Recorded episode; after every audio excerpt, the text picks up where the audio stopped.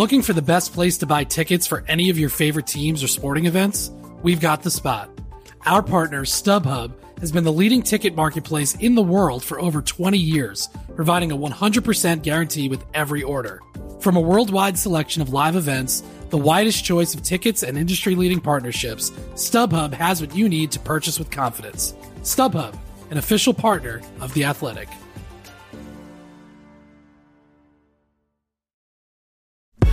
Hello and welcome to another edition of the Standing Room Only podcast. Yes, I'm your host, Ben Standig, and I cover the commanders for the Athletic. Hope everyone is doing well here in the DMV on this Wednesday evening.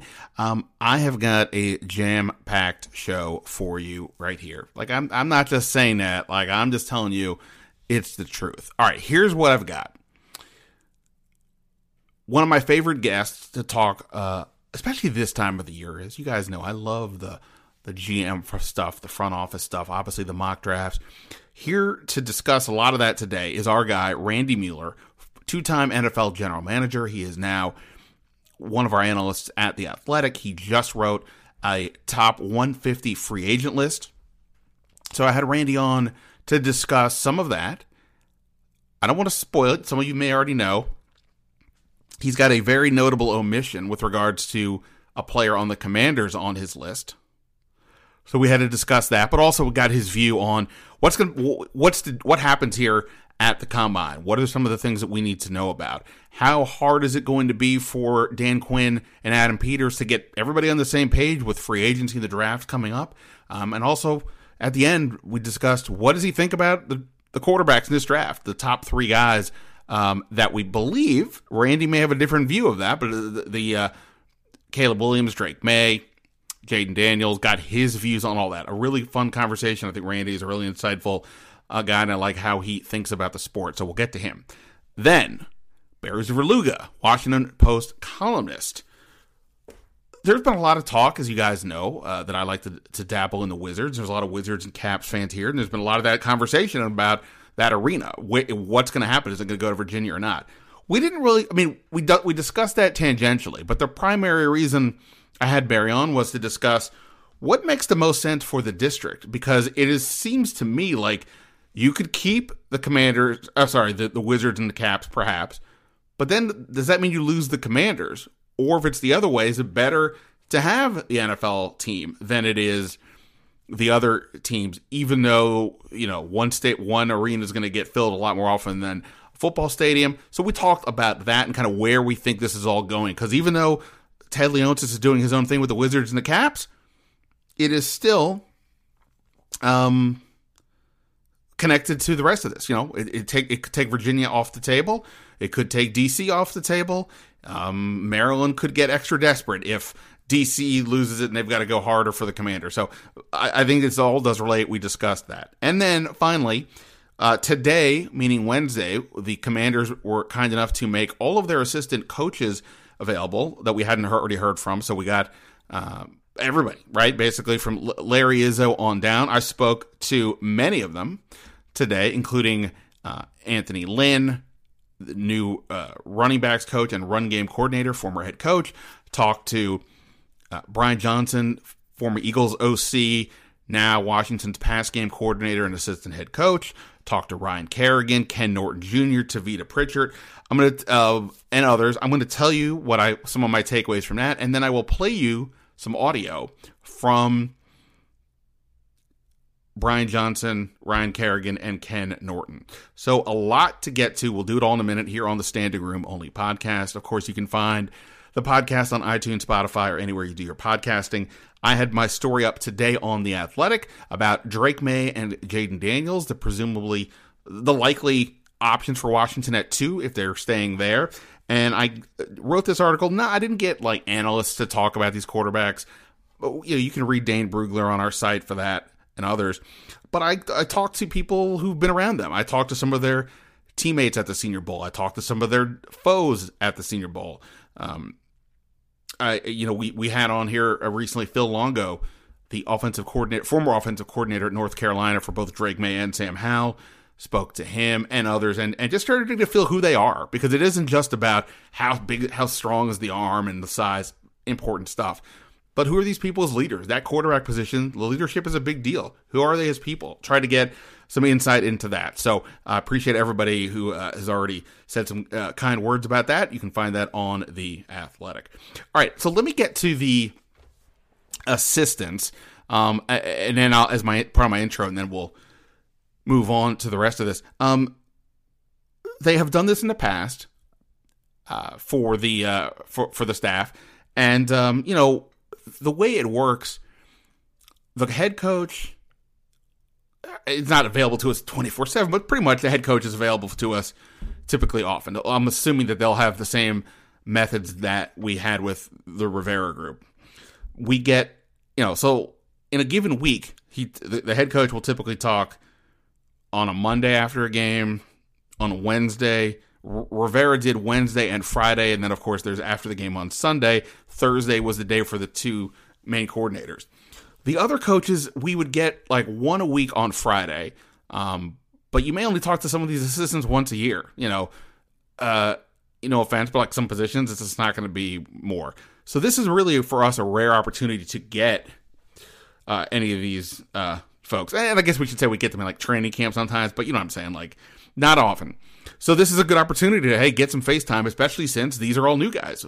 Uh, other than Tavita Pritchard, Ryan Kerrigan, uh, were they the only two there today? Yeah, they were the only two there today that are holdovers. So definitely, I, I guess I, yeah, Bobby Engram was not there. So, um, now that I'm realizing that. um, but anyway, so uh, you know, everybody else is pretty new. I, first chance I've ever had to meet uh, Anthony or Ken Norton or uh, Tom uh, Tommy Donatell, uh, Donatell, the new defensive backs coach, etc. Didn't have a chance to get to everybody. But I would just say a couple of things here. Number one, if you saw Joe Whitt Jr.'s press conference uh, when he was introduced as the new defensive coordinator or introduced to the media, a lot of energy, a lot of passion, right? The kind of guy who's going to make you run through a wall. Uh, I, am not saying Anthony Lynn reached those levels, but you can tell he has he's got a lot of fire to him. Uh, he's obviously again been a head coach. He was just in the Super Bowl with the 49ers just uh, you know a week or so ago uh, as their uh, running uh, run running backs coach and, and, run game coordinator. I believe he had both those titles. Um, he has got a, a, lot of that. It's going to be really interesting to me to see how it fits with him and Kingsbury in particular. There's Brian Johnson too, of course, but you know how does that whole dynamic work? I think that's the thing. You know, in so it's all so new for this whole group right now. Um, you'll you'll hear with with Ken Norton, but like he, he even said that like he, he hasn't like talked to these the players yet. He's you know the, they've been able to watch some tape, but they're still learning their room. They're still learning what it is that Dan Quinn wants. Dan Quinn is still learning to a degree what makes the most sense here for a plan. He's got to figure out this new. T- it's, it's, of course, he can always say this is what I want to do, but on some level, you have to cater, or you should, to the, the players on the roster. Plus, what it, you know, figure out what you have, then figure out what you need, both in free agency and the draft. So they are still go have a ways to go here. And that's one of the things I talked about with Randy Mueller. But that said, first impressions seems to me like a very professional group. You know, uh, sometimes you can be in these circumstances and the person just has no interest in being there. Um, even if it's just, you know, some relatively benign questions. I mean, I, I, would be surprised if anybody asked any, you know, nobody, I, you know, nobody was asking questions today of, uh, you know, hey, are you gonna, is this guy gonna make, you gonna keep this guy? Are you gonna resign this guy? None, none of those kinds of things. Hey, nice to meet you. Give us a little background. Here's a couple specific questions if you if you have a chance to to answer. Um, they were as a group, I think, like I said, uh, seemed like a pretty professional group, and you know, to a large degree, uh, I think that's you know, I, I, get it. You want guys that are going to win. I'm just saying, but you got to be, you know, y'all got to get along and, and, and do your business. And it looks like a group that should be able to do that. And that reflects Dan Quinn from what I've seen from him so far. Everybody says he's a, a guy that connects with his the people in his room. And you know, it seems to me on the surface that the, that that should be the case with a lot of the people that we spoke with uh, today. Um, back to Anthony Lynn for a second. He uh, said uh, I, am not playing certain audios largely because like some of the some of the groups were, were more noisy than others. In some of these interviews you'll hear it's just a one on one, and in uh, one case at least, it was, or maybe two cases, there was a uh, other reporters, but Anthony Lynn, it was just a lot of people around him at the moment that I was there, so it was a little, um, wasn't it was it was a lot of extra noise, but um, he said that you know I was kind of like, how, how did this happen? How did you end up here? And he said that he and Dan Quinn have known each other for some time. Uh, turns out that Mike Tannenbaum, who is now an ESPN analyst, former Dolphins and I think Jets GM, right? He um, was let go from one of those GM jobs and ended up working for a sports agency. Uh, and he hired, or he sorry, sorry, he signed his first two clients were Anthony Lynn and Dan Quinn, and uh, Tannenbaum put them together. Said, "Hey, you know, guys, will, you should hit it off." And you know, they have, I, I don't know, eh, clearly there's some kind of level of friends, but they've been, you know, they, have kept in touch over this time, and they've they even had Lynn said some conversations about, hey, you know, if we have the opportunity to, to, to do this, let, us do this. So I think Lynn kind of sensed that he had a chance to be on Dan Quinn's staff once, um, you know, that got once Dan Quinn got here, Quinn, uh, you know, obviously they had he had to wait till the 49ers were done the Super Bowl, but it was right thereafter that Lynn agreed to to do it. So, uh, you know, he he's I'm sure obviously hopeful uh, to have that kind of a of a presence, and and uh, you know, again, it's it's not just him, but it's Kingsbury, it's Brian Johnson, and um, all the other staff. But uh, Anthony Lynn's going to play a pretty good role here. Also, a reminder: Anthony Lynn almost was here last year. He met with Ron Rivera for the uh, for the OC job last year, and he said, and and part of the reason I, I brought that up with him was a lot of these guys can honestly fall back on, hey, I just don't know enough about the team to to, to give you much. But with with Lynn, he had to do some homework on this team last year because of the fact he was doing this interview.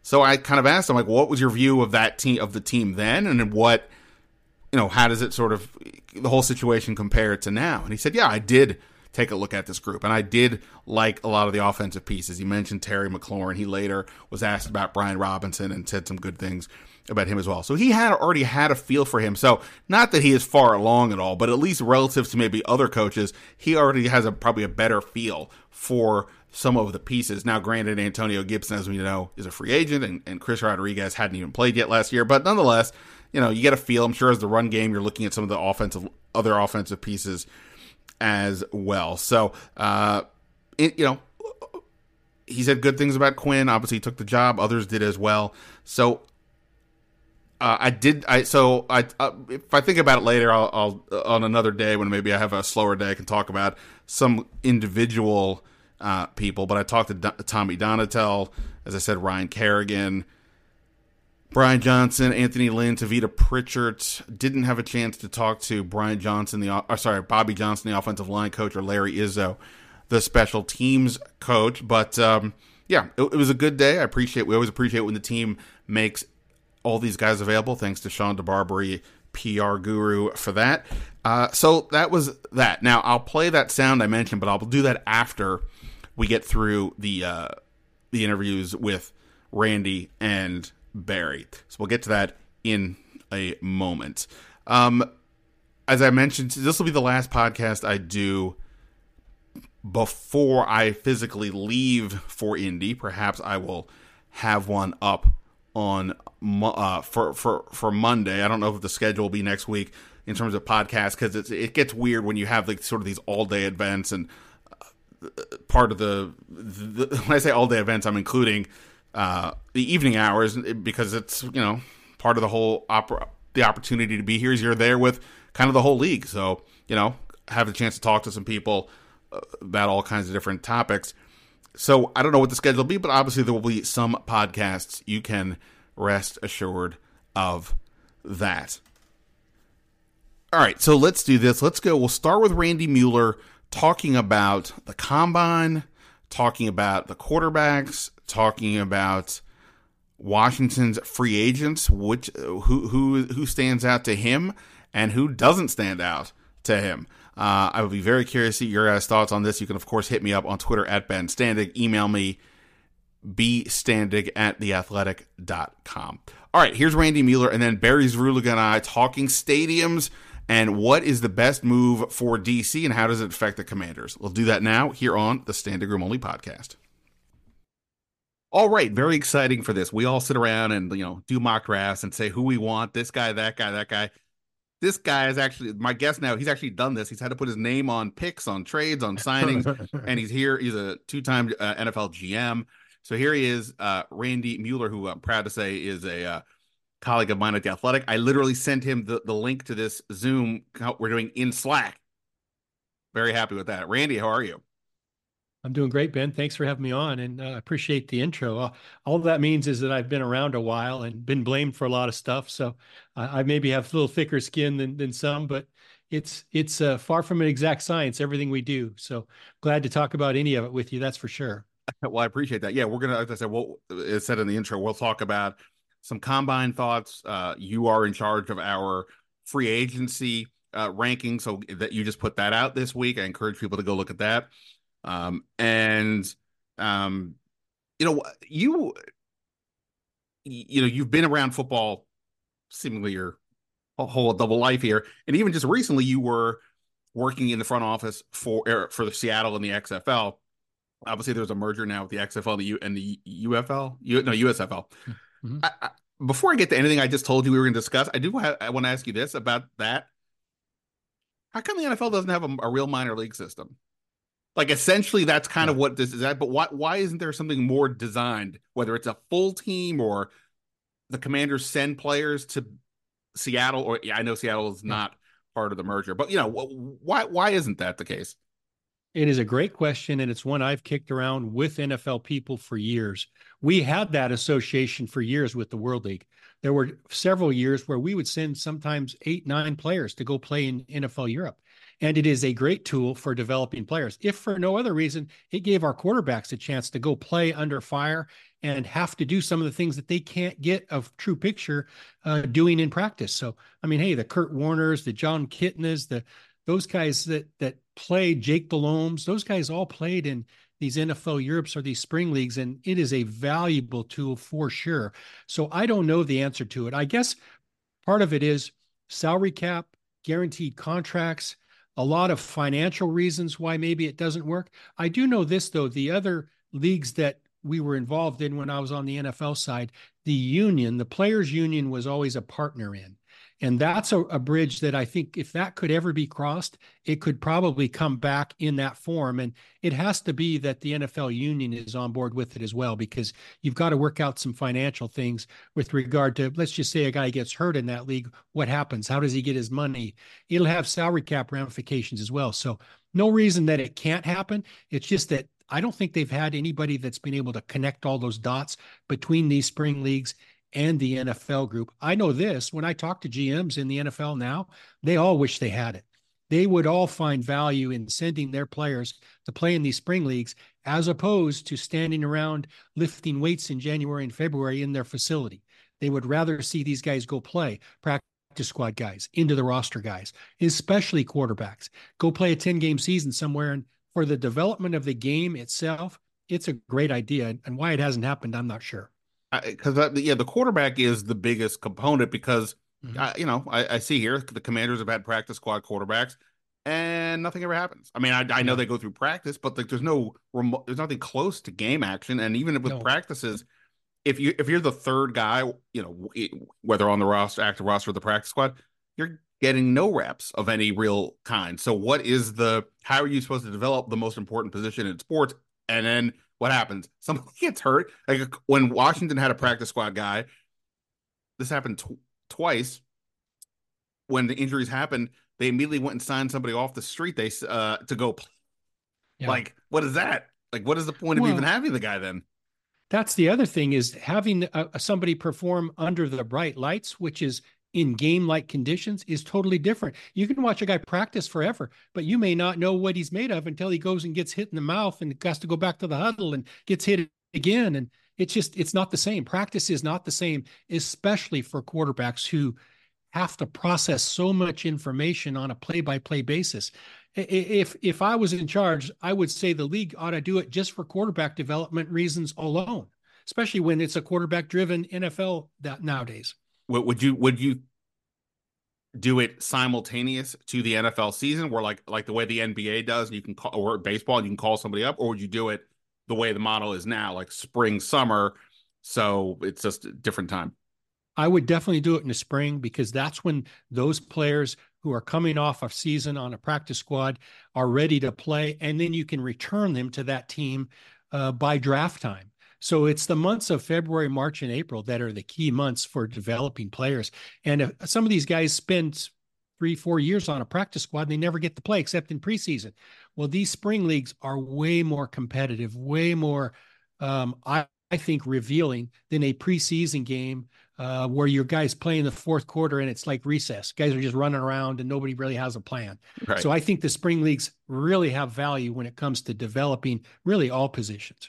Randy, this is how I get off course with these podcast interviews. I start, sorry, I have sorry. a plan, and then I was like, oh, you know what? I meant to ask this, and then we, and I, I love this. I could keep talking about this because I think it's something that just makes too much sense. But in any event, all right, let, let's get to some other uh, news here. We have not talked on this podcast since Washington made a bunch of changes. Ron Rivera out, Dan Quinn in as head coach, Adam Peters in as GM, Cliff Kingsbury is the OC, Eric Bieniemy is out. From your seat, what did you kind of make of everything that Washington has done on that front? Well, there's been a lot of change for sure. There's no second guessing that. Sometimes change is good. It opens up opportunities for a lot of people there and others who have come in. Um, I think they had to do something. They were they were headed nowhere. We talked a little bit about that last time I was with you. They needed urgency. They needed a new plan and a new message. I think it, and I love Ron, but it had gone stale and there was just no progress being made. So I get it.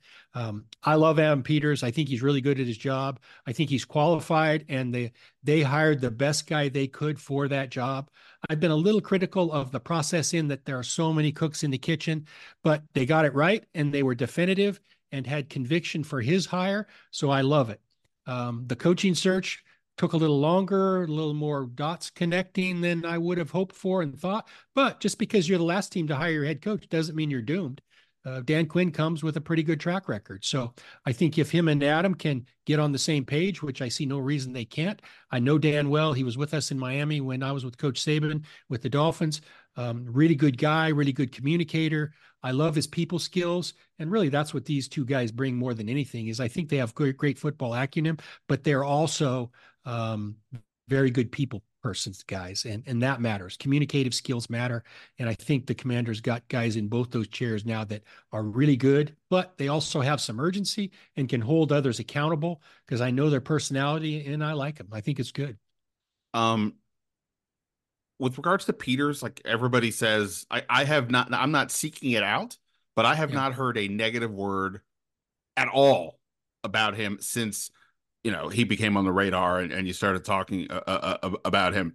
Um, because he's was you know not the lead of that group essentially i guess you could say he was the third guy because between john lynch kyle shanahan him how, how does one know that he's good? Obviously you've talked to him you, you you've seen him perhaps on the road or what have you. How, how does it how does anybody know that the guy who isn't the lead is good? Well it's just like we talked about with players.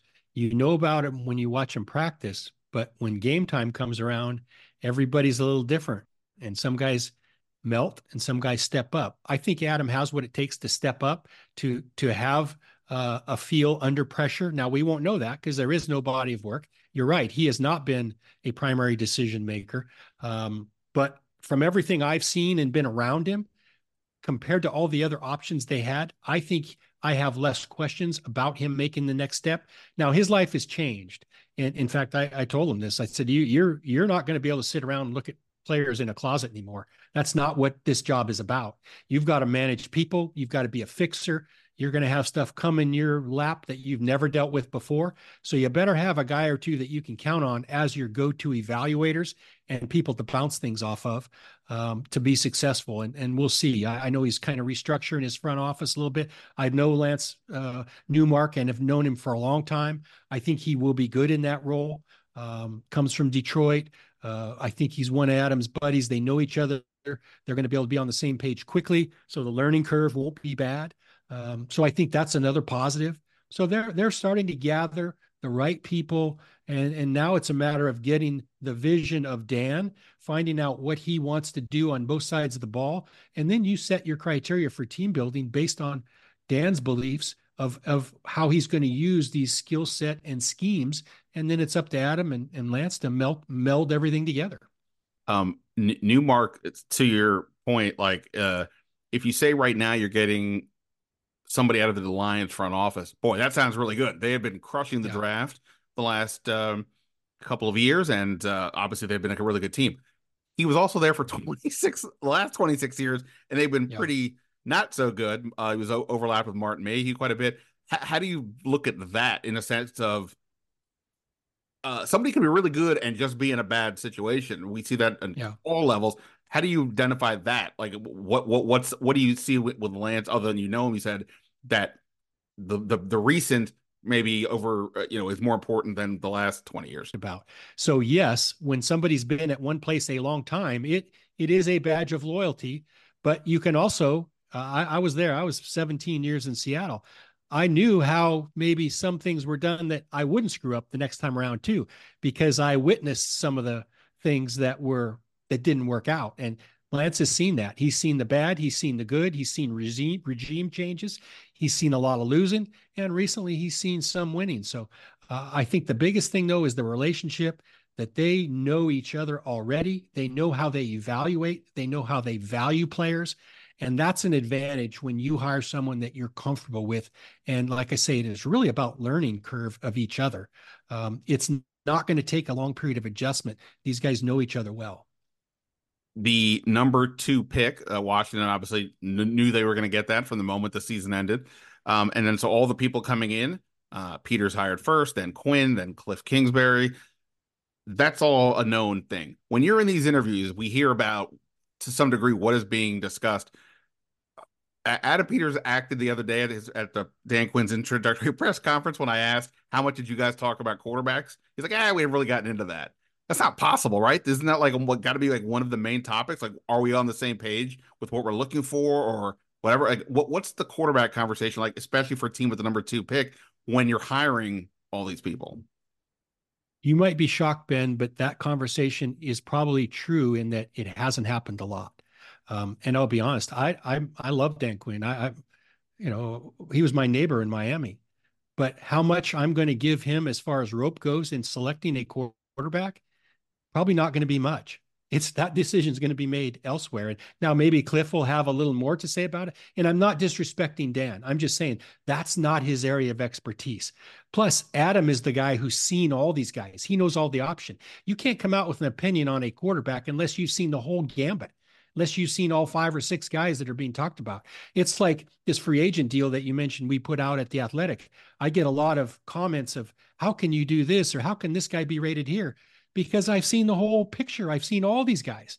The options matter. And so it's easy to nitpick and say you can't have this guy rated here when you don't know the rest of the field. Adam Peters knows the rest of the field. So I think he will decide that. Um, Lance will have a lot to say about that. Cliff will have a lot to say about it.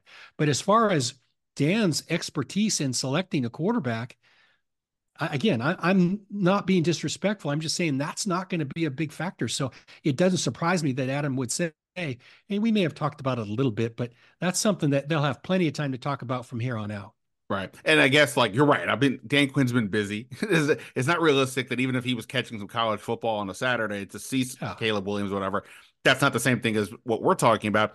But at the right. same point, like I know like there's some coaches, I think more of like some NBA people who they're just not playing a rookie this not for them. They're not going to do it. They're not going to trust the rookie. And I don't, not saying that's the case here, but like I would think at least it would be, hey Dan, we have the number two pick. Decent chance we're going to take a quarterback, as opposed to you might be saying, hey, I want you guys to go out and sign Jacoby Brissett to it, whatever. Like it, it, I would think at least is that even a conversation, or is that am I just uh, overthinking this?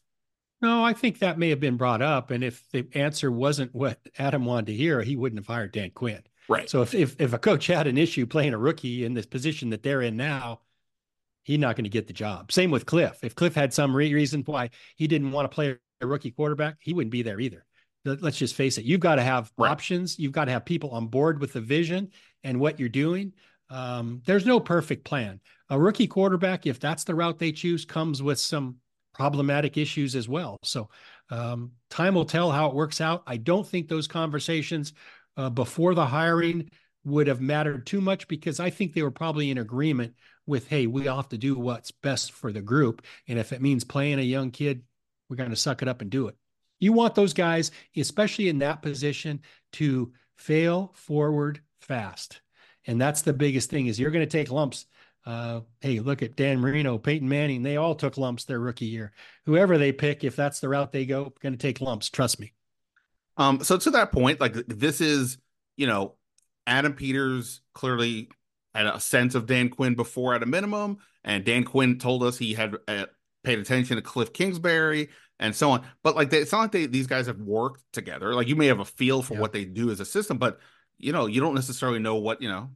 You don't know what their favorite flavor ice cream is. You, know, you don't know enough about them to know and everything. So all these hires just got happened, and here we go. Free agency starting in a couple weeks. The draft is already, you know, Senior Bowl's already happened. Here comes the combine.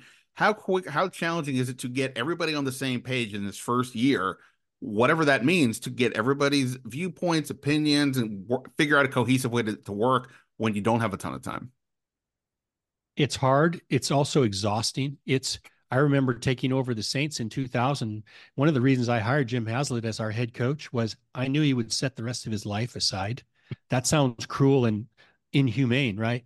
But I knew that we'd be there at three in the morning looking at film, and that we'd be back at five thirty the next morning, and I knew what it would take. So that is, I'm sure, things that have been talked through. Um, the biggest thing they've got to get on the same page on is the vision of what we want in this team, and then positionally how our criteria is going to map out. What are we going to ask our inside linebacker to do? What are we going to ask our left guard to do?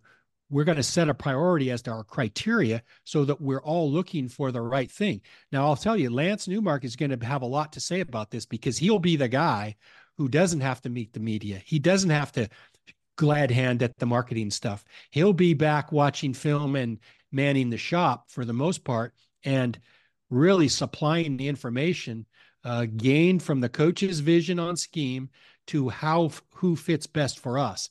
So I think the biggest challenge for them is to get everybody tuned in to exactly what our offense is going to be, what Cliff wants out of our quarterback position, and then the same on defense. Does Dan want this? Does he want that? They've got to set their own criteria so that they all know what they're looking for and can identify the critical parts that go into team building. I was going to do free agency stuff uh, after the draft, but since we're sort of talking about understanding like what is it that this team is. You did a ton of homework to come up with your free agent list. So, and you, obviously you pay attention to the commanders and so on. So for you, I put you in the seat. Like, how do you view this commanders team? Obviously, they weren't good last year. Um, and we'll they're about to get a quarterback, we think, but like they've got a bunch of holes. On the same on the, at the same point, you know, I think they probably underachieved with the talent that they had. It's I don't think it's as desolate of a roster as four wins, but you just looked at a bunch of stuff. Where, where would you be if, if you were Washington? Uh, uh, you know, what would your sort of main goal be in terms of how to start start building this thing? Well, I said there's two or three teams after doing my review for the Athletic of two or three teams that are in really peculiar spots. One was the Ravens because they have so many impact players that are going to be free agents. I could see the Ravens roster changing really a lot. And I don't know how they recreate what they had this year. But my second team in that regard was Washington in that and I think you wrote it there's 20 some players who had some impact on their season this year who are going to be free agents. Um, yeah, we all know that they have 70 million dollars available or 73 if we're uh, counting to the penny of cap space available. So there is going to be more evaluating of their own players and of the options that are out there in the commander's building than probably any in the NFL. So you got it on the head. It is a critical time for evaluations of our own guys and looking forward. And really, the way you do it is you evaluate your own players, which I'm sure the staff is doing now, and you're going to put their name up with the potentials or the options that are out there in free agent. And what you don't want to do is get worse. So you may have a different perspective on on guys that are coming in off the street, but you're going to know a little bit about the guys you have, obviously. So you have to piece that together. Um, I think the fact that they have a lot, lot of money, I think people, listeners, readers, they equate money under the cap as being able to spend and and that with success. Spending is not equal to success. You've got to make the right decisions with that money, and it may not be spending at all. I would be heartbroken if I was a commander fan and they spend $60 million in free agency. That is not the way to go. They need to piece this thing together with quality, and it may not be we go after the um, high priced uh, bounty hunters, the, the top guys in free agency. That may not make sense for us because we did win four games or whatever they won. They've got to be better than that. So um, they're going to have to piece through this. They're going to have to be very intentional in their moves and don't be letting 73 million burn a hole in your pocket. Don't, if you're a fan, don't be discouraged if that money is not spent in the first week or so. These guys have a lot of needs. And uh, I think if you can keep a couple guys who are important to you, great. Add to it, great. But it's going to be a, a year or two before this team is a playoff team. Don't expect results to happen overnight and they don't just have holes; they have holes at the premium positions. Quarterback, obviously, we think they're gonna, mm-hmm. we think they're, we know how they're gonna fill that. Left tackle, I'm not convinced Charles Leno returns based on his cap number, but at a minimum, they got to pay the line. Edge rushers, they definitely need that. I think arguably they need either they have to bring Kendall Fuller back or get another corner. Maybe you don't go top dollar, but like it is the big positions. It's not just they need mm-hmm. a linebacker, which they do also, but they they need the the positions that costs a lot of money. Yeah, I think change will be the issue, and how they deal with change obviously will determine how successful they are. I just think that it's okay. They, they, and I'm sure fans uh, alike, they should embrace the change. If there were 30 new players on this 53 man roster next year, so be it. They gotta, they gotta weed out what I think. And again, I, I'm not disrespecting the old staff. I think they did a bad job in team building and developing players, and they've got to weed out what's been there or some viewed as being successful, even if it's an individual player, they need change. They need to change as much as they can um, because they can't have the past creeping in. Um, I'm just going to quickly read the, the, names of the Commanders players on your top 150. People, I encourage people to go read the list. I'm not going to say the numbers, so you can go see where they are. Uh, Curtis Samuel, Kendall Fuller, Saahdiq Charles, Cornelius Lucas, Byron Pringle, Jacoby Brissett, Jeremy Reaves. Um, Sure. Uh, there's a name missing.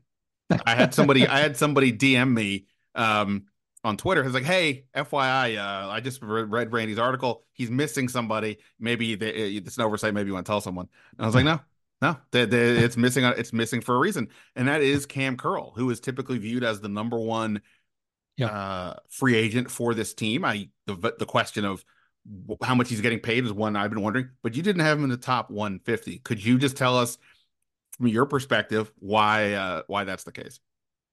I just didn't see the same things with Kam that others have seen. I saw, and again, I don't want to beat him up. I know he's been a productive player on paper, but I saw a lot of inconsistency. I saw some instinctive issues. Uh, I saw a little lack of feel for the game in different spots. And I'll be honest with you, I watched a ton of tape because I knew you liked him and I knew some other people liked him. So I went back out of respect for people I know to try to say, what am I missing? And could he be in the top 150? Of course he could. He could be, you know, it, it, I, I could easily swapped him out for somebody, you know, in the back third of that 150 for sure. And and yeah, I can make a case for that, but I like the other options around him. So that's what I would caution people on on is when you look at this list before you say, "Oh, this Randy doesn't know what he's talking about. This doesn't make sense." You better look at the other options at that position. I'm not going to have 15 safeties in the top 150. I don't think I'll have 10 in there. There may only be six or seven, but the other options for me were just a higher quality. So some of it, it was inconsistency in what I saw in his play. Others was I liked the other guys and the other flavors better. And I always say this: it's why Baskin Robbins has 31 flavors. Ben, everybody gets to go in and pick the flavor that they want. I'm not going to make you have uh, Rocky Road, and you're not going to yell at me because I want something else. That's just one opinion. And if we're not building a team for a criteria that we have scheme wise from our staff, which we don't in this exercise. This is really kind of just my vision. So it could be totally different than your vision or another one of our reader or listeners' vision. That's just the way it is. Um, yeah, no. Look, I, I, what was the year? Was it was it the Vikings who got passed in the draft because they didn't turn their card in yeah. in time? Yep. That would be that was me at Baskin Robbins. I would sit there for like ten minutes, couldn't I could never never make a decision. Um, it was you know, and uh, so yes, I I totally get that. Um, and just to go back to Curl, so what's funny about this to me is on some level, like look, he had no interception since his rookie season. Like that is pretty weird at the position yep. he's playing at. He did not generate a lot of turnovers. Um, yep. what what you know, he he came in immediately in training camp that his rookie year as a seventh round pick, started making plays. He had three interceptions his first year, and you know I think one way team fans fall in love with, and I understand why, the underdog guy who you oh my mm-hmm. god, my team just discovered Ronnie yeah. Lott in the seventh round. This is unbelievable.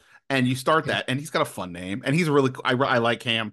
He's a good guy, yeah. and also this team hasn't been really good. So like when you have anybody who looks promising Right. I think to sometimes you can like sort of elevate their status. And I have been wondering to that end, you know, how much would he even get paid this year? Because I don't know how good, I, I know what he is here, but uh, it's not making the same plays as as other guys.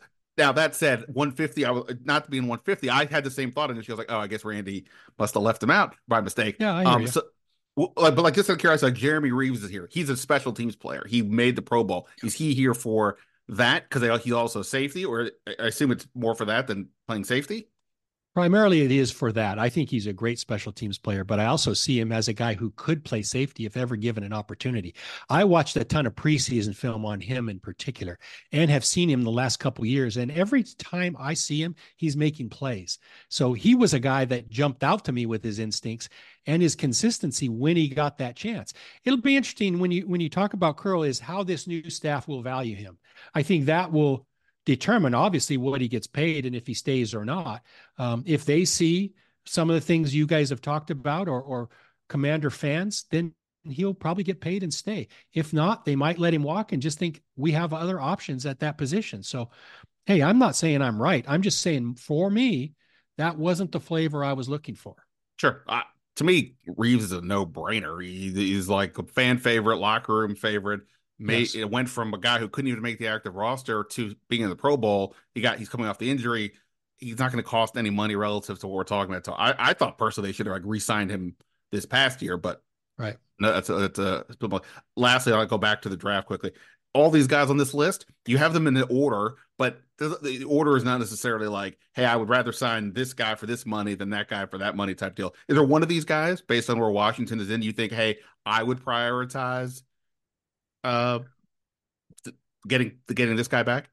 Well, there's a couple of them, and it's really based on the positions they play. Um, you talked about Cornelius Lucas. Mm-hmm. Good luck finding a left tackle. I got news for you. There's not going to be anybody out there that's better per se, unless you want to break the bank. You can maybe draft one, maybe. Who knows what's going to be there? You're not going to pick one early, so you probably got to pick one in the second round, maybe. Um, I think he would be a priority for me just because we don't have a lot of options. So here's how I prioritize it. I want to keep the big guys. I want to keep the guard too, the Saahdiq kid. I think he's worth keeping just because these guys are hard to replace and fast guys. And that's why I put Curtis Samuel where I did. I think Pringle is another guy who can run. I think you've got to protect big people and fast people. And so that's what I would prioritize if if we're going to spend money on some of our own guys. I don't think you can go wrong keeping those offensive linemen or the fast receivers and then working them in or until you keep them temporarily until you find some better options. Yeah, I, I, had like when I did my list for the athletic, I didn't rank them best players. I ranked them based on sort of what I thought would be like, yeah, their what would make the most sense. And I had Lucas, I think, fourth and I had yep. James Smith Williams, defensive end, who you didn't have on your list, but that I'm not. That's not a thing. Uh, that that's just me looking at like they don't have any defensive ends. Just yeah. sign, just keep somebody because he did start for them when they had a top ten defense yeah. two years ago. Um, all right. Before I let you go, quickly, let me just go back to the draft. Um, the obviously for Washington, a lot of focus will be about the, the, the top quarterbacks, whether it's the quarterbacks or player 300. How much? Well, maybe not player 300 for guys who say in the top the first round how much your opinions really already locked in at this point in terms of like if Adam Peters has, has already looked, he's like, oh, this is what I think of Joe Alt. This is what I think of Malik Nabers, whoever it is. how, how, what percentage of the final evaluation is already done, and what could be the thing that could completely change it one way or the other? Well, I think the scouts' evaluations are done. I think Adam's got an idea of how he feels about these players. What you haven't been able to incorporate in the process yet is the coaches, and they will be involved in that once they get a little bit of the free agent stuff out of the way. They'll have a chance to turn the page and get to know a few of these college kids. Um, they're going to probably be spending the majority of their time installing their offenses and defensive though this first year. So they may have to depend on Lance, on Adam, on on some of these other guys. The quarter coordinators are going to be busy as heck. They're going to be installing and they're going to be evaluating. And the way we always used to do it is they would use a morning for one, the afternoon for the other, and the evening kind of carried into hey maybe that's when we meet with the personnel guys to go over what we saw that day so their days are going to be long um, but they're going to have a chance the coaches to change the way these players are thought of to a point um, obviously cliff's going to have a lot to say about the quarterback about the system itself and then lance and adam will figure out a way to maybe figure out what the best fit is for what they're going to want to do. But I'd be surprised at the end of the whole process if they're not all on the same page. And here's the the good, good part about it, but also the frustrating part, Ben, is if you're not on the same page, it used to it used to piss me off more than anything else, but only because it was a frustrating. I know we're not going to go that route if we're not all in agreement. So we have to pick another lane. And I used to yell at the scouts, not because I didn't want their opinions. I just didn't want to have to go find another lane to pick on players that I really thought were good you know so i'm not going to pick one and force my hand. And i'm sure adam peters is going to be the same way. He's not going to force his hand. So if a coaching staff comes back with a different view they're going to have to pick a different lane more times than not. And that sometimes can be frustrating. But the point is you got to get it right as a team not as a personnel staff or as a coaching staff. You've all got to be on the same page.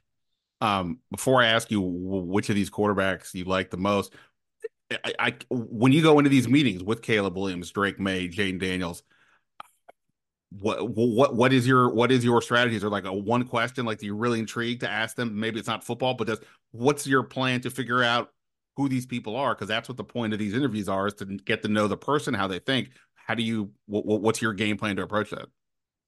I think everybody thinks of the interviews at Indy. Um, those are 15 minute interviews, Ben. That speed I'll dating with you yeah, I mean, whatever. They, they, do that now at the bowl games as well. Mm-hmm. They become 15 minute speed dating sessions. I can stand on my head for 15 days, I, 15 minutes. I might be the biggest dumbass in the world, and they won't see it in 15 minutes. So those aren't part of it. But you're going to have to find time to spend quality time with every one of these quarterbacks. As a staff, as individuals, you're going to have to gather the intel, and your scouts have done their part. They've already gathered it from others. But I want to know, and I want that comfort of knowing exactly what makes these guys tick. And that means character, it means um, intel, how they learn best. It means here's one question that's paramount for me with quarterbacks, especially how are they when shit goes bad? That's really what I want to know. Because guess what? Right. Shit's going to go bad most Sundays. And that might be the number one question I want to know is how they react to that. Are they finger pointers? How are they when I play bad? And I got to come in on Monday.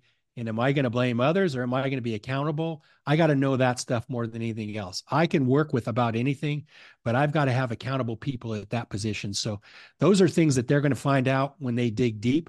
They're going to have to spend as much time over the next couple months with all these guys to find out all of that intangible information we can figure it out on tape what we like what we don't like. The intangible stuff is hard because you have to consider the agenda of the people you're going to for this information too. Everybody used to say well we'll just go to their college coach. I got news for you. The college coach has an agenda too. He wants his guys drafted so he's going to tell you exactly what he wants to hear. And i'm not saying that disrespectfully. I'm just saying you got to know the source and the agendas uh, where you're getting the answers from. That's all. So it's a t- tough process. It really is all right, so it, it I I totally get that for sure. All right, so it comes down to this: is last question, the most important one for fans. You, you're in charge of the number two pick, and obviously we understand you're not having these interviews with these players, so you're going just off of mostly off of the tape or things you've heard because of what you who you are. You can sit there at number two and pro- possibly take Drake Maye or Jayden Daniels. You can maybe trade up to one if you think Caleb Williams is all that. You can trade back if you don't love what you see from these guys. You're sitting there too. What are you doing? Well, again, it depends on how I value these players. And if you ask four or five people who I really would trust as evaluators, you might get a little different flavor than what's out there in the media as to who they think is going to get picked where. I don't think Caleb Williams is in the ish is in the equation because I think he's going to get picked. I think that's pretty much a foregone conclusion that he's going to Chicago. I would not trade up to get him. I think they're not at a point where they can do that at this stage. They've got so many things on their plate that it may make sense for them to just keep as many chips and play them and add players, like we said, as they can. Um, the other guys, for me, depend on how the offense is going to evolve. I don't happen to be a big Drake Maye guy. I don't see what all the hub hub is about Drake Maye. So that one doesn't really jump out at me. I'm a little bit interested to see where JJ McCarthy's intangible stuff are. And I think it's really good from what I've heard. Um, I think he's the one wild card in the whole mix. I think I know Jayden Daniels and I like him. I think he's a good player. I think he might fit exactly with what Cliff wants to do but I'm going to want to know a little bit about JJ before I make that call. I'm not one that's going to have Bo Nix or Penix in this equation, not for me. So I just think I don't think we hold um, accountable the evaluators outside NFL buildings because we want to say, oh, there's four or five quarterbacks. They're all good. They're not all good. Right. Trust me, they're not. There might be a couple of them that are good, and maybe one fits better with our scheme than the others. So it's not the year to get well at quarterback. It never is. But having the second pick goes a long ways toward giving you some options anyway. Well, now I wish I'd asked you this question earlier because you just threw in the JJ McCarthy, not not not that I'm Drake Maye. I got a lot of questions. The good thing is, I think Randy's uh, said he was he will kindly uh, join us again after the combine. He'll be in there in Indy with me, so we'll get his feel for what he saw there from these guys. They'll all have uh, uh do their press conferences, so at least get to see some of that, and we'll see how they. What I assume those guys won't be throwing or doing much on uh, on on the field, but whatever we see, and then uh, we'll talk more about free agency. Um, about other free agents that Randy's looked at that thinks maybe perhaps could be guys at Washington should be interested in. Uh, at Randy Mueller, the underscore is after your last name. Uh, you are on every week with Mike Sando as part of the uh, Athletics Football Show podcast. Why don't you get on Fridays, right? I because I always catch it late. tape on Fridays. It always comes out Saturday morning. It's the Football GM. You can search for just the Football GM as as kind of its own standalone, but we are on the feed of the Athletic Football Show. I, I say this knowing we have good, good group. It's my favorite one. I have always say I view the I view football through the pers- through somebody who wants to be a GM or like thinks like a GM more like I'm not the X's and O's guys.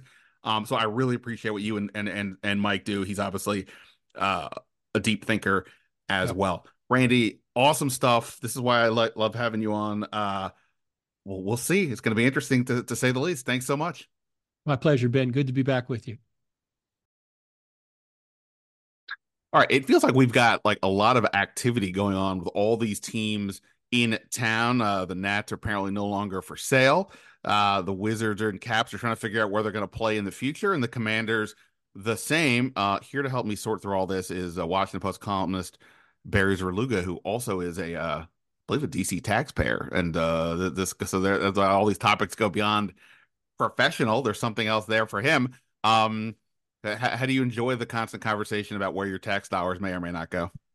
Well, I mean, as a DC resident, uh, for more than 20 years, I have like a very um, visceral, emotional connection and logistical connection to having the hockey and the basketball teams, you know, a short metro ride away. I, I also feel like putting the tax part aside, like, I feel like having professional sports, um, high level athletics is part of what makes a city a city, a world class city. Um, it fits in with the museums and the restaurants and the bars and um, the music venues. And if you strip that stuff out, then there's a hole in the social and cultural experience that a city provides. And I want Washington, D.C., not only as the place that I live, but also um, as the nation's capital to be a world class city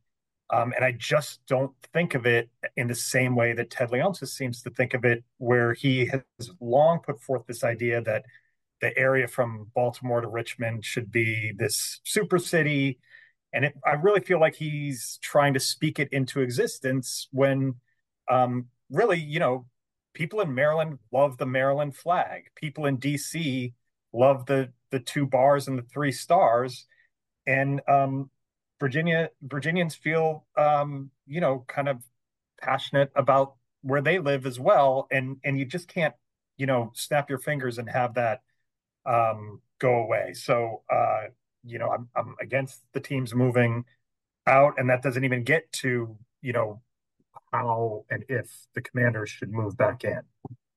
I mean, you know, you know, you've obviously been uh a journalist for a long time. I've done it long enough now. I don't. I. I. It, completely skews my memories to a degree of fans of being a fan of like going to games uh, in in that regard because when we go to games it is work even though our work is covering sports like a but it, it's still a job like everyone else is going because they're gonna have have a blast and drink beers or or whatever um the energy though going to a game in a city it just doesn't compare to a game in the suburbs now in fairness the, the, this Virginia suburb is not like the suburbs, like going out to even PG County or or you know, God forbid, Dumfries or something.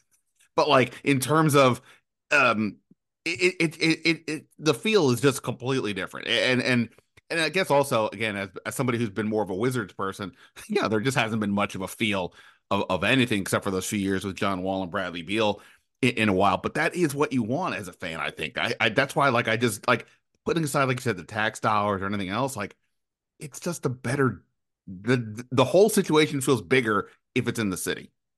So I'll use the example that um, my daughter happens to do um, the Nutcracker at the Washington Ballet, which is at the Warner Theater in um, the the month you know between uh, Thanksgiving and and the holidays, um, and so that brings us down there uh, that's at like 13th and D or whatever, a lot over the course of that month. And on the days when the Wizards or the Caps are playing, you see people, you know, at the Willard Hotel, from at the Hamilton, at um, you know, Old Ebbitt Grill or whatever in Caps sweaters for sure, maybe less so Wizards um, gear, but it's it's a it's a day in the city and it allows you know if you're not there for that event you're swiftly reminded like oh right the caps are home tonight or the wiz are home tonight or even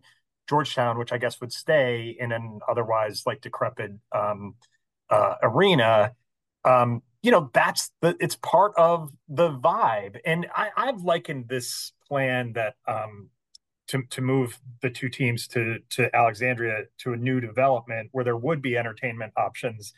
Um, it's very similar to me, or sounds very similar to what the Atlanta Braves did in moving from south of downtown in Atlanta to essentially unincorporated Cobb County, north and and west of the city, um, to you know an area where two intersect interstates intersect and they basically just built an instant city development around the ballpark where the Braves can generate revenue for themselves and it's but it's it's just this kind of soulless um like I said insta city that doesn't have character doesn't have history. You know maybe the beer is still cold and and the music sounds good but to, to me that's not what uh, a ballpark or an arena experience should be. It should be varied and um, kind of built into the the downtown, not a not a uh, a destination, a self-contained destination, which I can see why that would be um, appealing to someone like Leonsis because he's he's able to double dip if he's help if he's helping develop that real estate around there. But it just doesn't feel to me what you know that that's that's not what a city should offer is some sort of outlier self-contained um, mini city. Right. No, I mean, look, the, the, the soulless mini city thing, you know, they pop up everywhere, right? One Loudoun app by the, the the practice facility has that. Um, you know, look, I I live in Bethesda. Bethesda is more or less kind of turned into that to a degree. Like, you know, you can go to like so many places and see all the same. Every every little mall has like a sweet green and a Cava, and um, I don't know, maybe there's an Apple yeah, it's like. It's the exact same, uh, exact same things, and yeah, it just does. It, it does feel like if you're coming from out of town and you need somewhere to move, all this Ballston's kind of the same, or, or, or um that that area. It's it's nice, it's clean, it's it's but like it doesn't it's generic. It doesn't. There's nothing to it. And you right. If, if you're gonna be, you you want to feel something um unique. I think going to these things. But but let me go back to sort of the the the, the bigger point. So we're gonna keep arguing about whatever is gonna happen here with with the Wizards and Caps for who knows how much longer. But I I going back even before we knew that this was a potential. I was saying for myself a long time ago that if I'm DC and I, I know that everybody wants the commanders to go back to RFK. I get it. But if there's a risk of losing the Wizards and the Caps, I don't think I would take it. I think I would focus on the Wizards and the Caps because of the fact that, you know, whatever you want to do with Cap One, tear it down, fix it. I don't know. But there's that that building gets used, you know, what, 200, 250 dates a yes. year, and you know it's there. All the people who want to tell me about, you know, what's going to happen with they leave cap one that it's still going to be used? Give me a break. They're going to take that down. There's no you're not going to get anybody there. The occasional concert georgetown nobody goes to that. You but whereas the football stadium even if the commanders max out every game you could possibly play preseason playoffs and even if you tell me you're bringing in i don't know navy football uh a, a final four three nights of taylor swift what are we getting here? 50 dates? So that to me is the question. If, if I'm DC, again, you're the DC guy. I kind of feel like the basketball hockey side is better if you have to pick. So what where are you on like what you're kind of rooting for at this point about what you would want DC to get? Well, a couple things. I think I've talked to people in the district government even before this um, plan was unveiled, who were concerned that Mayor Bowser was so fixated on part of her legacy being the mayor who brought football back, um, that she was taking her eye off the ball of keeping basketball and hockey. And in fact, that's exactly what happened. Um, so now she's kind of there's if this really happens in Alexandria, she's either going to be the mayor who brought football back but lost basketball and hockey, or got none of it, um, which which is a tough uh, amount of pressure to put um, on her. Your point about the dates is exactly correct in in my view, and and again with some people I've talked with in within the district government um, government, uh, a, a, football stadium. Um, if you're putting public funds into that is a losing proposition, even if they develop RFK into some sort of mixed use um, you know, almost like a thing like the Patriots have in New England, where there's retail and um, a, kind of a, a, multi-use stuff out there. Even if there's housing nearby, um, you're you're looking at a, a, building that is dark far more dates than than it's running, and that's just not true um, downtown. There's also an argument that economists um, who have studied this stuff use that um, if when you put public funds into stadiums. First of all, that's become a drug that that um, the U.S. has become addicted to, and and it's a cycle that probably should be broken. But the argument that um, a new neighborhood will be built around RFK, if that happens, likely what happens is that that development comes at the expense of someplace else, and it certainly in this case would almost, uh, uh you know, unquestionably be downtown.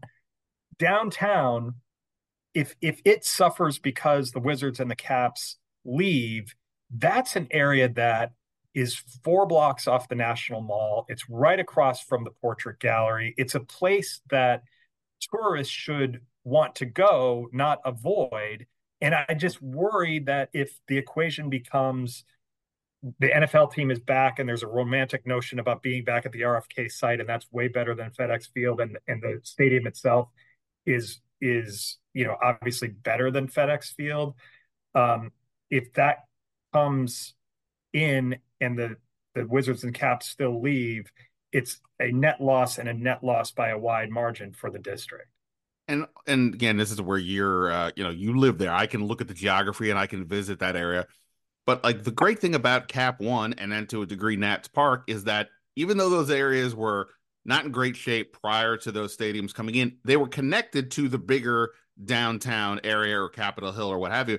The RFK site, I, I don't I don't see it. I don't see that that is like again, you could build condos or apartments or townhouses or Whole Food Whole Foods and PF Chang's whatever, but like it's not I don't know that I see people like easily migrating there on the days that there's no game. Whereas like now, Nats Park, if somebody says, "Hey, we're going over to the Nats Park area for a drink in November," I don't think I mean, I'm I don't leave my house, but I don't think to myself, um, well, that's insane. Why would I want to go over there? Like, oh, okay, sure, that's part of town. Same thing with with Cap One. I've gone out to Cap One area many times when I wasn't there was no game.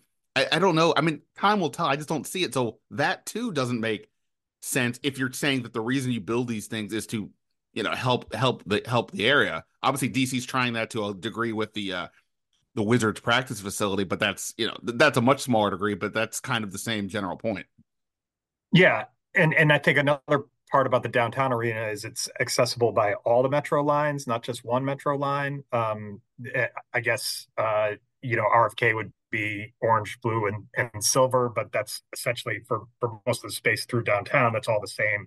That's all the same line. Um, I, I feel like the Alexandria site, you know, would be only the blue line, I believe, because it would go past uh, um, the airport. Um, and then, you know, uh, the RFK site does feel more detached unless you're a you know east side of Capitol Hill um, resident, and and then you know the residents there don't really want it a football stadium um, mucking up their neighborhood either. So I you know I really do to circle it back. I feel like I mean we had a story over this weekend and kind of TikTok on on what went down with with Ted and and the district, and there was a point when when Mayor Bowser came back with the five hundred million dollar offer which is um, you know 500 million of the 800 million that Ted wants to put in wanted to put into revitalizing Cap One.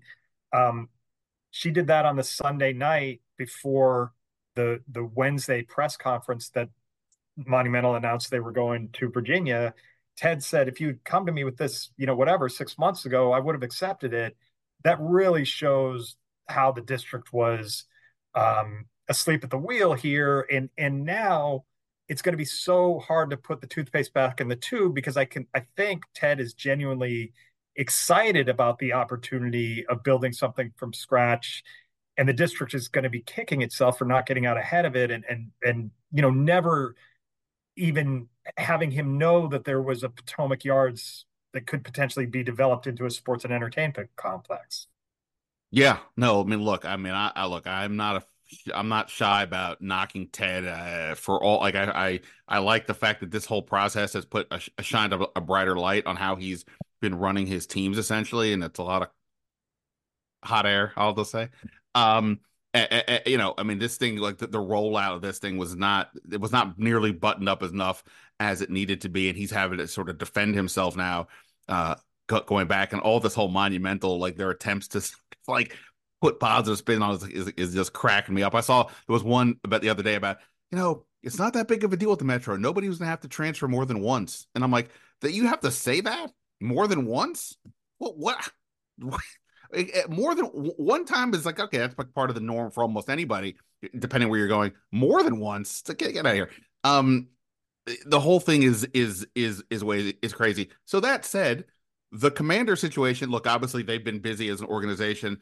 Josh Harris is learning the league. They just uh, you're trying to fire up the fan base. They just went reorganized the whole football staff. There's a draft coming up. All these things, but they haven't been saying much of these publicly. They were kind of, I guess, watching this whole thing. So, what do you think this means for them? Because if if if Ted does get to move to Virginia, oh boy, is Josh Harris gonna have to pay a dime to put to get a stadium at RFK? He he has all the power. Well, yes, but I also think um, that any plan that the district offered that um, took tax money and put it toward the stadium would be really hard to to put through. If you remember, in um, the deal that got the Nationals here from Montreal, um, you know that was a publicly funded ballpark uh, that was you know from tax receipts from hotel and essentially from out of towners. So that's how they sold it. But you can't, you know, that still is revenue that you're generating that could be used towards something else. This is a tight budget, as the mayor and the council have said, and I just don't I don't really see a world where the district is putting significant public funds into building a stadium for the commanders. I mean, I think Harris's job to a certain extent without being nefarious is to get the three districts to play or the three jurisdictions to play off each other um, and compete for him, you know, with Maryland, um, uh, Virginia and and the district. But I don't know, you know, if Virginia is using some measure of public funds to bring Monumental over, are they going to be able to do that again for a, a, stadium, as we've discussed, that will be filled a fraction of the nights that um, a basketball and hockey uh, arena would be. And does this put more pressure on Maryland to to keep the team where where it is? I, am not sure. And I think I, have said this about the monumental thing, and I think it's true with the Commander Stadium. Like I feel like we're a lot closer to the beginning of all this than we are to the end, and I, I think that's true for for both projects. Um, lastly, because I, I, know you, you, you go. So again, the the commit. I mean, all these teams are, are being are, are tied together because you're right. If Virginia gets a new Wizards Caps arena, well, then they're probably out of of the Commanders. And I was already in my head kind of putting them at third, just based on like locations. Like I just, you know, I know nobody loves the PG County site, but it's already there. I just think Virginia, and it's essentially inside the Beltway, right? I mean, more it is, you know. Whereas Virginia, it's say whatever you want about that's where the the money is and people are, but I just don't I don't know if I'm buying that that's where Harris would end up. So that said, though, a lot of them depends on what happens here. Uh, a lot of PR push going on. I thought whoever wrote Mayor Bowser's op-ed a week or so ago, I thought that was whoever that ghostwriter was. I mean, assuming she had help, that person needs a raise. I thought that was a really good letter. And then you know the, the article that, that, that your paper had um, the other day, as you said, had some really good uh, TikTok information. So that said, where do you think the momentum is, and what, and where do you think this all lands? Because uh, you know, again, where that stadium goes is going to dictate, I think, a lot to what happens to the Commanders. Well, I would say I agree with you about you know if you're going to Loudoun or beyond for a Commanders stadium, that I would liken that to um, the 49ers moving to Santa Clara. Right. I mean, that that just it feels wrong. Like when you watch a 49ers game on TV, it doesn't really affect you, but like that fan base was thrown for a loop, and the people in downtown San Francisco, like Santa Clara, is not that it's worse than PG County or or Alexandria. It's a you know a fundamentally different place, um, both you know in feel and in in logistics. So Loudoun, I think you would be, or, or anywhere in like kind of exurban Virginia, you'd you'd be asking your fan base to reinvent itself, like the PG County base, which I think is now the the heart of the Commanders um, in stadium fan fan base um, would be completely alienated. Uh, and and so if I had to rank uh, the likelihood and maybe the desirability, um, I would go Maryland at the existing site or adjacent to it, then the district at the RFK site, and then something in in Virginia. I just feel like um, as much as people gripe about FedEx and getting there and, and all that, that kind of stuff. You're right in that they're used to it and the infrastructure is mostly there. Um, and and the griping is more about FedEx FedEx itself than it is about um, the the location of it. And obviously, you kind of trust Harris and his group to come up with something that is, you know, on the leading edge of what we expect football stadiums to to be like. Um, and if he did that, I, I think that the um, Landover site would be just fine. Uh, he is, of course, uh, at Barry Svrluga on Twitter or X. Uh, always read Barry uh, in the Washington Post, touches on a bunch of topics. The Nats, I'm sure, are keeping you busy with their non-sale going on, whatever the heck they're doing. Uh, appreciate the time, my guy. I'm sure I'll see you out at the uh, out in Ashburn uh, soon enough. Thanks, Ben. I appreciate it. All right. Great stuff there from those two guys. I really appreciate their time. Now, I said I would play some of the audio for you from today's assistants. We'll start with Brian Johnson. uh, the new pass game coordinator, former Eagles offensive coordinator, and then we'll get to uh, Ryan Kerrigan, one of the few holdovers, obviously a name everybody here knows, and then lastly Ken Norton Jr., three-time Super Bowl champion, who has worked with Dan Quinn in the past, was at UCLA the last couple of years, but is back in the NFL and with his guy Dan Quinn. So here we go with those three right now. So as you're getting more familiar with this roster, you played against a lot of these guys twice a year or saw them on the other side of the field. How uh, vital is it to have a player like Terry McLaurin for a young quarterback as he begins his development? Yeah, I mean that's huge. Anytime you have guys on the perimeter that can make plays um, and that are quarterback friendly, you know, it's it's obviously a huge positive for your offense. Thank you. Uh, ben Standig with the Athletic. Hey, pleasure, Ben. pleasure. Nice Yeah, to meet how you. Doing? You doing all right? Hanging in there. Good. Um, you are here at your title uh, assistant head coach and offensive uh, pass game quarter coordinator. For you, what I guess what do those duties mean? Yeah, so um, you know, I really I get a chance to work with with everybody on the offense, and uh, you know, very very appreciative of Coach Quinn. You know, I've I've, I've had such um, a huge amount of respect for him, not only as a coach but as a person, and everybody that you talk to throughout the profession. Uh, since my time has said nothing but great things about him, so I'm really excited to get that opportunity to uh, to be here and, and be on his staff and and uh, be with be with great people. So, you know, in my new role, I'm I'm excited to get a chance to kind of be able to uh, be able to work to work with work with everyone on the offense. Um, how did you get hooked up here? Like, how did because obviously it's a whirlwind for these guys and, and for you as well when things are changing. You're trying to figure out where, where am I going to land. How did you kind of get hooked up with, with this group? Yeah, well, so I've known uh, I've known Kliff for a really long time. Uh, you know, I've known Coach Quinn, obviously playing in the, in the division twice a year for the, the last three years. Uh, you know, so we had always kept in, in communication and contact. And, and when you know he got an opportunity uh, to come here, you know, I was I was excited to, to get a chance to uh, to join him. Yeah. Um, you obviously uh, worked with Jalen as he was uh, coming up through the league and got a lot of uh, recognition for that. What is that experience? How do you think that experience is going to help you here with presumably another young quarterback to, to help develop?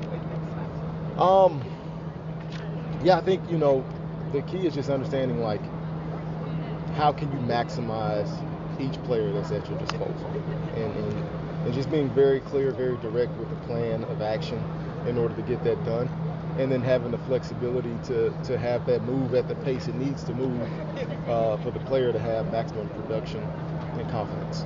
So. Um, you know, I think that's that's what this game is all about. It's about development, and I mean, it really doesn't matter if you're a young player or an old player. Like this, it's it's constant evolution. It's constantly changing.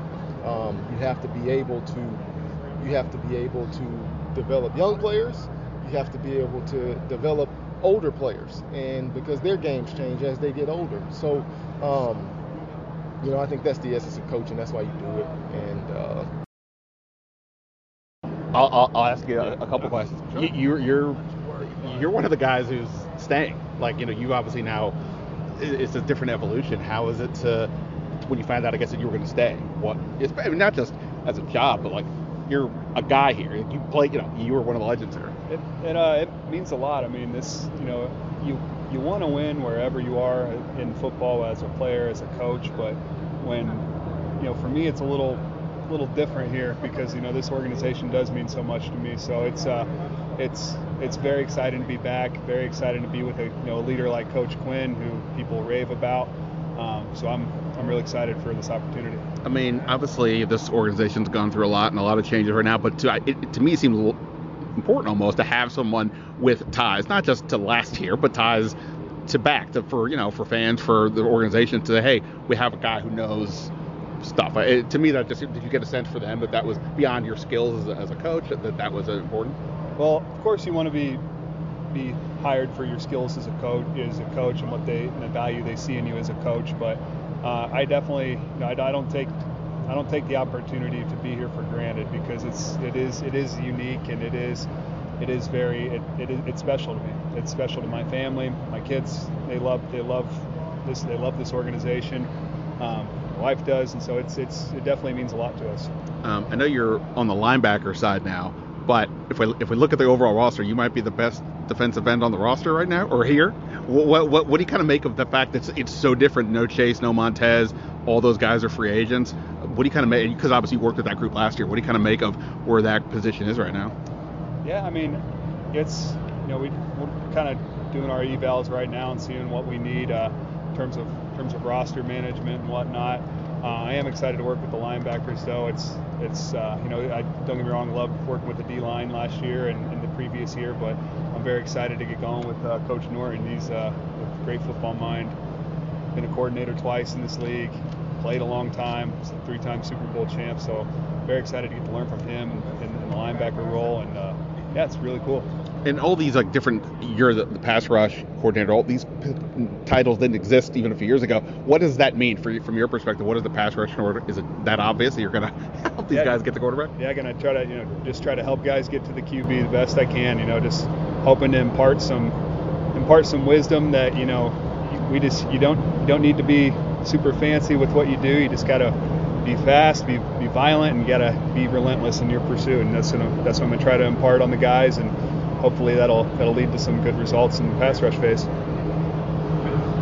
You've been a part of this organization for an awfully long time, and you walk, you walk into the coaches meeting, and there's Darryl Tapp, former teammate of yours.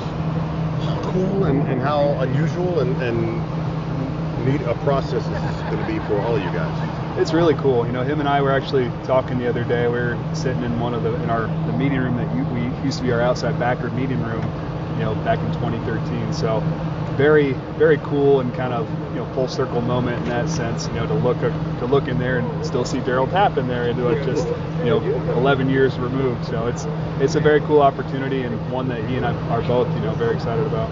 You and guys like Tavita are holdovers, right? You guys remain in this staff. It is a brand new staff. What's your when you see the names, you see the faces, how does that hit Ryan Carey?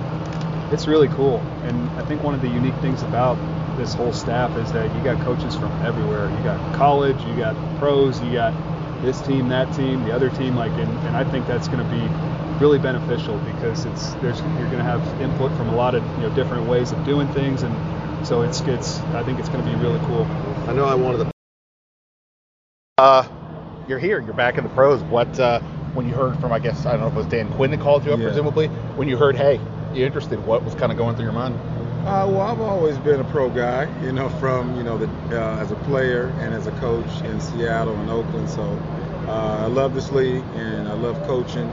So to me, it's a it's a great marriage. Um, linebacker is such an interesting position. It was kind of de-emphasized here a little bit the last couple of years, and I guess a lot of teams are going more nickel instead of the you know four-three kind of deal. Right. On the other hand, you look at some of the teams that were in it to win it in the end. Exactly. San Fran with Fred Warner. Uh, the Chiefs had uh, Bolton's really good, and some others. Where do you where do you kind of see the linebacker position right now in this league? Well, the linebacker position it kind of depends. When you look at the like you said, when you look at the, the tough teams, the Baltimores, the San Franciscos, the Kansas Cities, those teams with with uh, tough guys in the middle, uh, helping create your identity, really uh, uh, being aggressive to the line of scrimmage, doing well in the pass coverage and blitzing and things like that. if you want to be a good defense, there's a lot of good examples of really good linebackers playing. So it just comes down to exactly what you want as a uh, as an organization. What what's you've obviously worked with Dan before, and I know he's talked today about how his system's evolved. But like, what's your sense of how the linebackers fit in with like kind of what he's looking to do? Well, we haven't had a chance to really talk a lot of scheme yet. You know, we're still kind of getting together. The staff just coming together uh, for for the first time really this week. So it's a little early for that. We haven't talked a lot of schemes, so I'll have a better answer for you maybe uh, in, in, a week or so.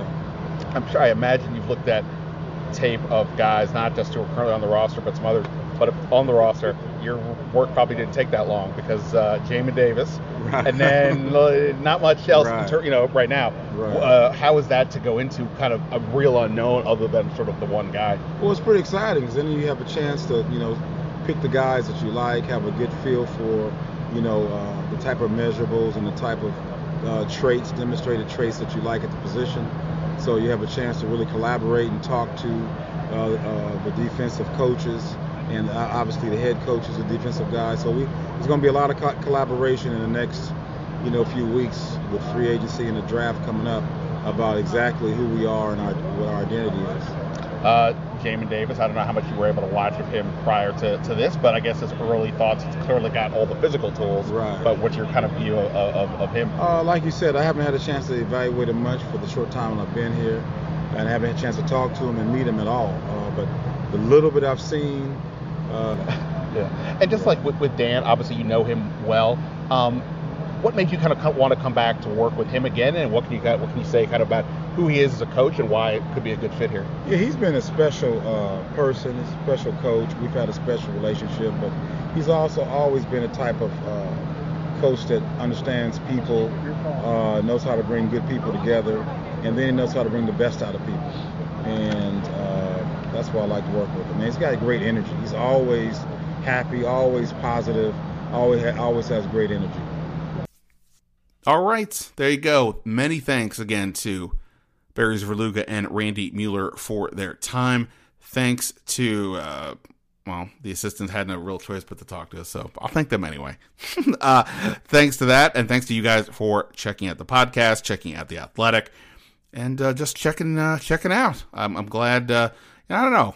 Felt, felt like a kind of a little bit of a positive week here so far. Maybe it's because we're past the coaching stuff it's now forward thinking. The free agency and the draft is always a, a bit of a hopeful time, especially when you have a new group that isn't involving Dan Snyder. And the, the chances of things going haywire seem to be decreased based on that premise. Uh, so we'll see. So, um, uh, oh, by the way, let me just quickly say on the for for next week. Eh, you know what? Forget it. I'll do it if I do. I'll do a podcast Monday. We'll talk more. But then I was going to get into the schedule and what are some things to know uh, about this week to keep an eye on. We'll do that later. For now, enough of this. Appreciate it. We'll talk soon. Until next time. See you.